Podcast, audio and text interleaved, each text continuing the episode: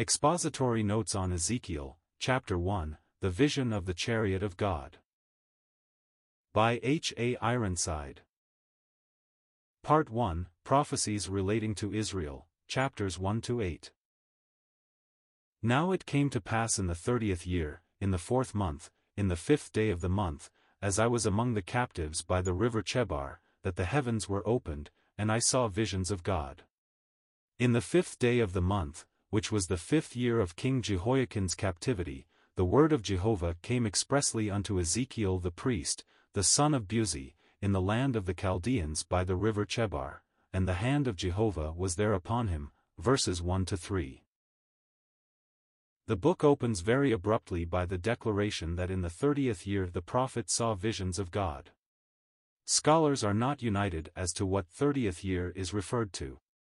Some consider it the thirtieth year of the dynasty of Nabopolassar, the father of Nebuchadnezzar, who founded the Babylonian Empire. Others take it as the thirtieth year of Ezekiel's life, the year when, had things been in order and he in the land of Israel, he would have entered upon his responsibilities as priest. In either case, the fact of his call to the prophetic office is not invalidated. He was divinely appointed to be a witness to Israel and Judah after the first victories of Nebuchadnezzar and the second deportation of captives to Chaldea. He dwelt among these by the river Chebar. To him the heavens were opened and visions of God were vouchsafed. While there is a very close link between the prophecy of Daniel, who wrote of the times of the Gentiles, and Ezekiel who dwelt on the government of God among or over the nations, it was to him, particularly, that the heavens were opened. He was enabled to look into the throne room, as it were, of the Almighty and to understand how the affairs of men and of nations were overruled by him who sat upon that throne in awful and sublime majesty. It was five years after the carrying away of the ungodly king Jehoiachin, and in the fifth month of that year, that Ezekiel was called to his high office as a prophet of the Lord to the people of the captivity. He was the son of Buzi, a priest, but of which course we are not told. His ordination is expressed in the words, The hand of the Lord was upon me. How blessed when his hands are laid on any man, and thus one is divinely called to represent God in a world that has turned away from him. Happy is he who today can say in truth, Christ, the Son of God, hath sent me through the midnight lands, mine the mighty ordination of the pierced hands.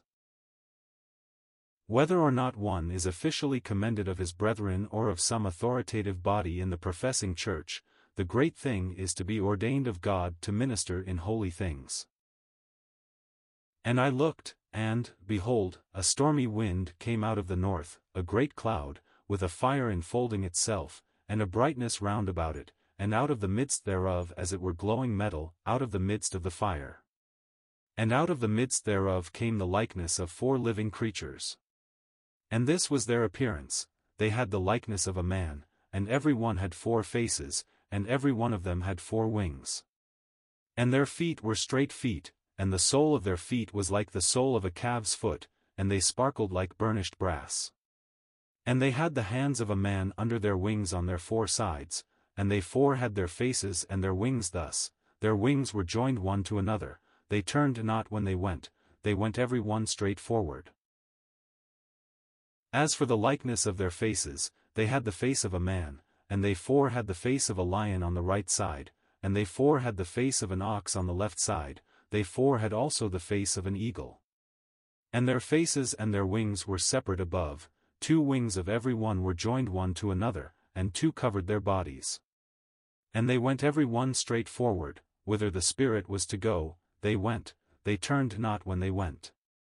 As for the likeness of the living creatures, their appearance was like burning coals of fire, like the appearance of torches, the fire went up and down among the living creatures, and the fire was bright, and out of the fire went forth lightning.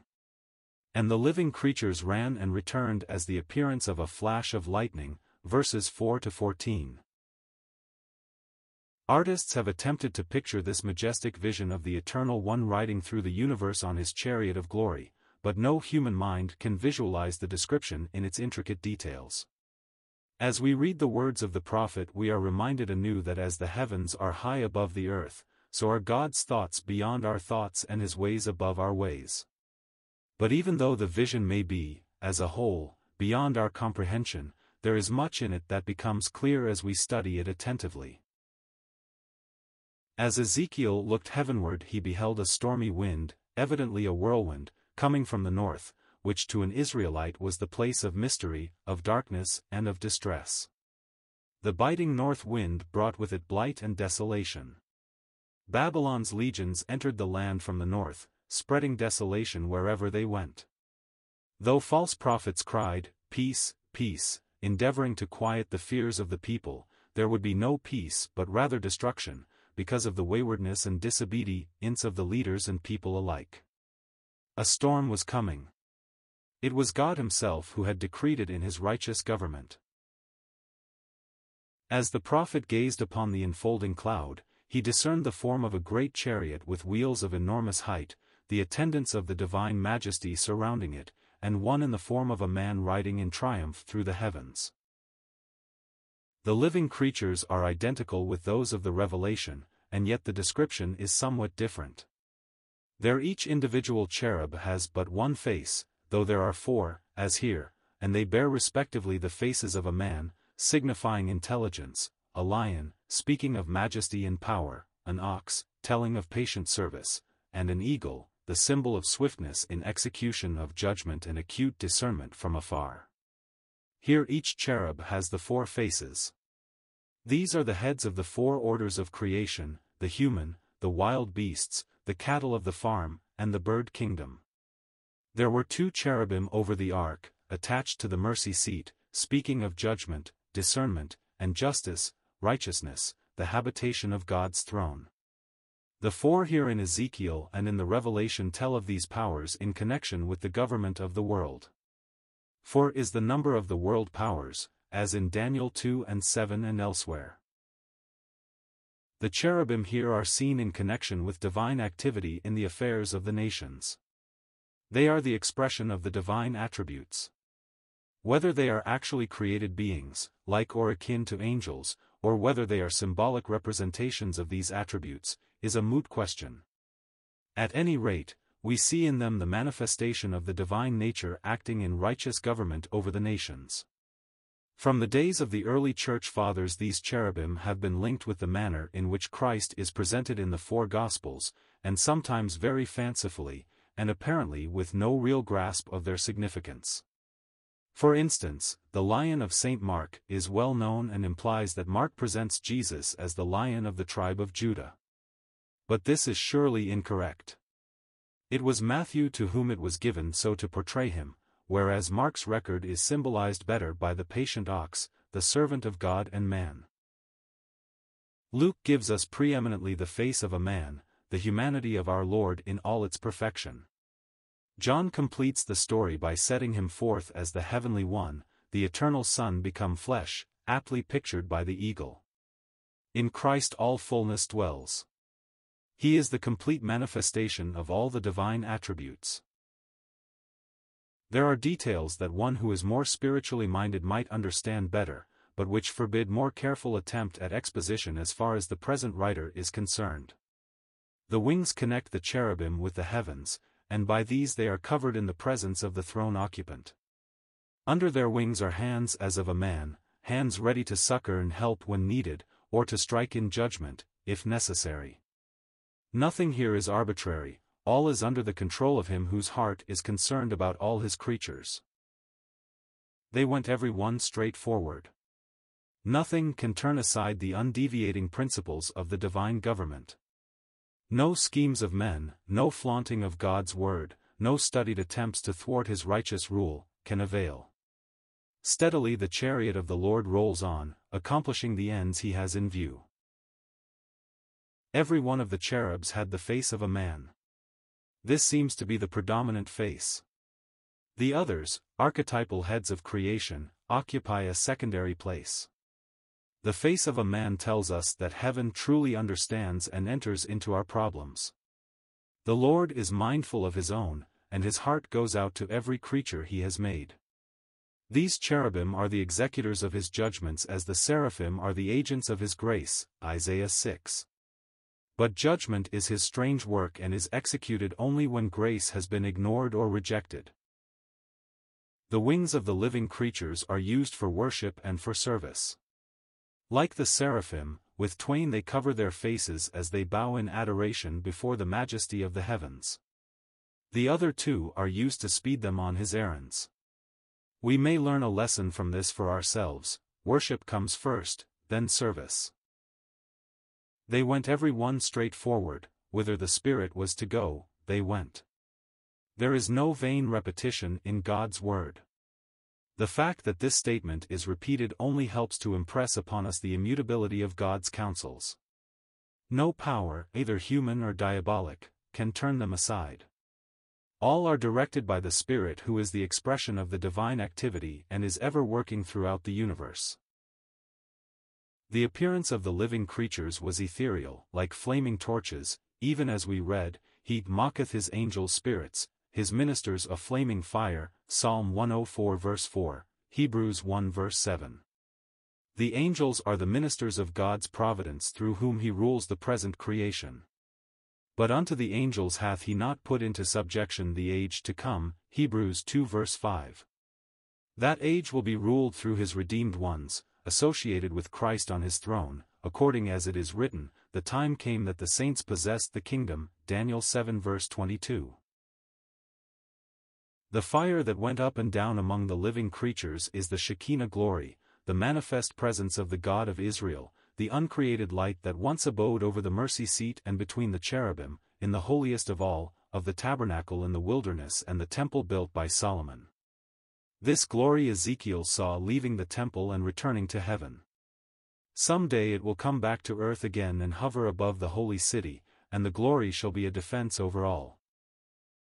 Isaiah 4 verse 5. During all the long period of the times of the nations, while the Jews are scattered and the temple site is occupied by a mosque of the false prophet of Islam, the glory is departed from the earth. Ichabod is written over all this scene. So one has to look up to see it by faith in that place where Christ sits exalted at God's right hand. The living creatures come and go, swift messengers bent on the king's business, as the appearance of lightning. Limitations of time are not theirs. Instantly they dart from one end of the universe to another as they carry out the bidding of their imperial lord.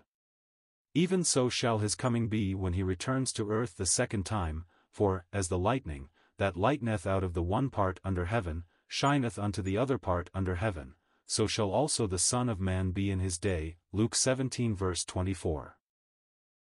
We turn to consider next the wheels with their terrible rotations as the chariot of the Almighty moves on in majesty. Now as I beheld the living creatures, behold, one will upon the earth beside the living creatures, for each of the four faces thereof. The appearance of the wheels and their work was like unto a beryl, and they four had one likeness, and their appearance and their work was as it were a wheel within a wheel. When they went, they went in their four directions, they turned not when they went. As for their rims, they were high and dreadful, and they four had their rims full of eyes round about. And when the living creatures went, the wheels went beside them, and when the living creatures were lifted up from the earth, the wheels were lifted up. Whithersoever the Spirit was to go, they went, thither was the Spirit to go, and the wheels were lifted up beside them, for the Spirit of the living creature was in the wheels. When those went, these went, and when those stood, these stood, and when those were lifted up from the earth, the wheels were lifted up beside them, for the spirit of the living creature was in the wheels, verses 15 to 21. These wheels connect the chariot with the earth. There are wings above and wheels below, and both are in perfect harmony, for the Lord hath his way in the sanctuary and in the sea, Psalm 77 verses 13 and 19. He is both the God of heaven and the Lord of the whole earth. All things serve his might. There is no one who can say unto him, What doest thou, or hope to resist his power. He makes the very wrath of man to praise him, and that which would not contribute to his glory he restrains. Psalm 76 verse 10. Wheels, with their ever-recurring revolutions as they move on through the ages, suggest the great changes to which men and nations are subject. Nothing is at a standstill, everything is in constant motion. This is as true in nature, the material universe, as in the moral and spiritual realms. Solomon marveled as he watched the great wheel of the world go round. He exclaimed, One generation goeth, and another generation cometh, but the earth abideth forever. The sun also ariseth, and the sun goeth down, and hasteth to the place where he ariseth. The wind goeth toward the south, and turneth about unto the north, it turneth about continually in its course, and the wind returneth again to its circuits. All the rivers run into the sea, yet the sea is not full, unto the place whither the rivers go, thither they go again. Ecclesiastes 1 verses 4 to 7. We say that history repeats itself. This is but another way of saying that the wheels are continually revolving. And there are wheels within wheels, so arranged that we cannot follow their intricacies. But we see them everywhere, different principles working at one and the same time, in the world, in politics, in the church, in all phases of human society. So true is this that the mind becomes bewildered trying to keep all the different movements in mind, until we are tempted to think that all is utter confusion, and there is neither order nor sanity in the universe. But the spirit of the living creature is in the wheels and all are controlled by a higher power than the merely human, or blind chance, or what men call fate. Moreover, there are eyes in the wheels, and these speak of intelligence and careful discernment and discrimination. The eyes of the Lord are in every place, beholding the evil and the good, Proverbs 15 verse 3, and, the eyes of the Lord run to and fro throughout the whole earth, to show himself strong in the behalf of them whose heart is perfect toward him. 2 Chronicles 16 verse 9. Those eyes are ever over the righteous, and his ear is open to their cry. Psalm 34 verse 15. And so as the wheels move on, though so high that we are unable to comprehend fully what God is doing, we may rest in this precious truth, that nothing moves but at his command or by his permission. In the days of the voice of the seventh angel, when he shall begin to sound, the mystery of God's long toleration of evils, his apparent indifference to the cruelties practiced against his people and the wicked behavior of those who seemed to triumph for a time while the righteous suffered in silence, for it'll all be made clear, and we shall see that though the wheels were high and the mysteries of the divine government beyond our present ability to comprehend, yet all were under his control who was working according to plan in a way that puny man little realized. The wheels have never been separated from the living creatures. Nothing is left to chance. All movements among men are under divine control, and even Satan can act only as God gives permission, as we see in the account of his dealings with the patriarch Job. And over the head of the living creature there was the likeness of a firmament, like the terrible crystal to look upon, stretched forth over their heads above. And under the firmament were their wings straight, the one toward the other, every one had two which covered on this side, and every one had two which covered on that side, their bodies. And when they went, I heard the noise of their wings like the noise of great waters, like the voice of the Almighty, a noise of tumult like the noise of a host, when they stood, they let down their wings. And there was a voice above the firmament that was over their heads, when they stood, they let down their wings. And above the firmament that was over their heads was the likeness of a throne, as the appearance of a sapphire stone, and upon the likeness of the throne was a likeness as the appearance of a man upon it above. And I saw as it were glowing metal, as the appearance of fire within it round about, from the appearance of his loins and upward, and from the appearance of his loins and downward I saw as it were the appearance of fire, and there was brightness round about him. As the appearance of the bow that is in the cloud in the day of rain, so was the appearance of the brightness round about. This was the appearance of the likeness of the glory of Jehovah. And when I saw it, I fell upon my face, and I heard a voice of one that spake, verses 22 to 28. The firmament, the heavenly dome, is over the living creatures, for it is under the heavens that the divine government is exercised. Nor is there ever any conflict between the various divine agencies or the divine counsels. What seems to man's finite mind to be intricate and confused is clear to the spiritual one, who sees God behind all his works and ways. So the cherubim act in perfect harmony and are thus joined to one another. All act in obedience to the voice above their heads, the voice of him who sits unmoved upon his throne, undisturbed by all the storms of earth that rage below. As Ezekiel looked up he saw the likeness of a man upon that throne.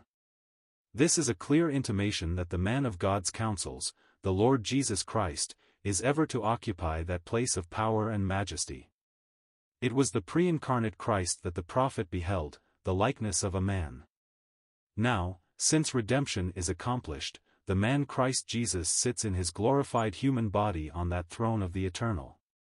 Consider the description of the Son of Man walking amid the lampstands in the Revelation, and note how intimately that links with this.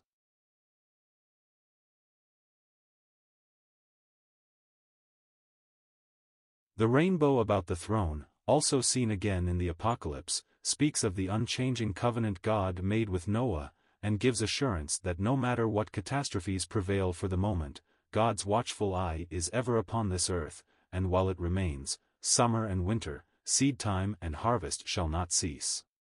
The storm may rage and the very sun may seem to be blotted out of the heavens, but the word of our God shall stand forever.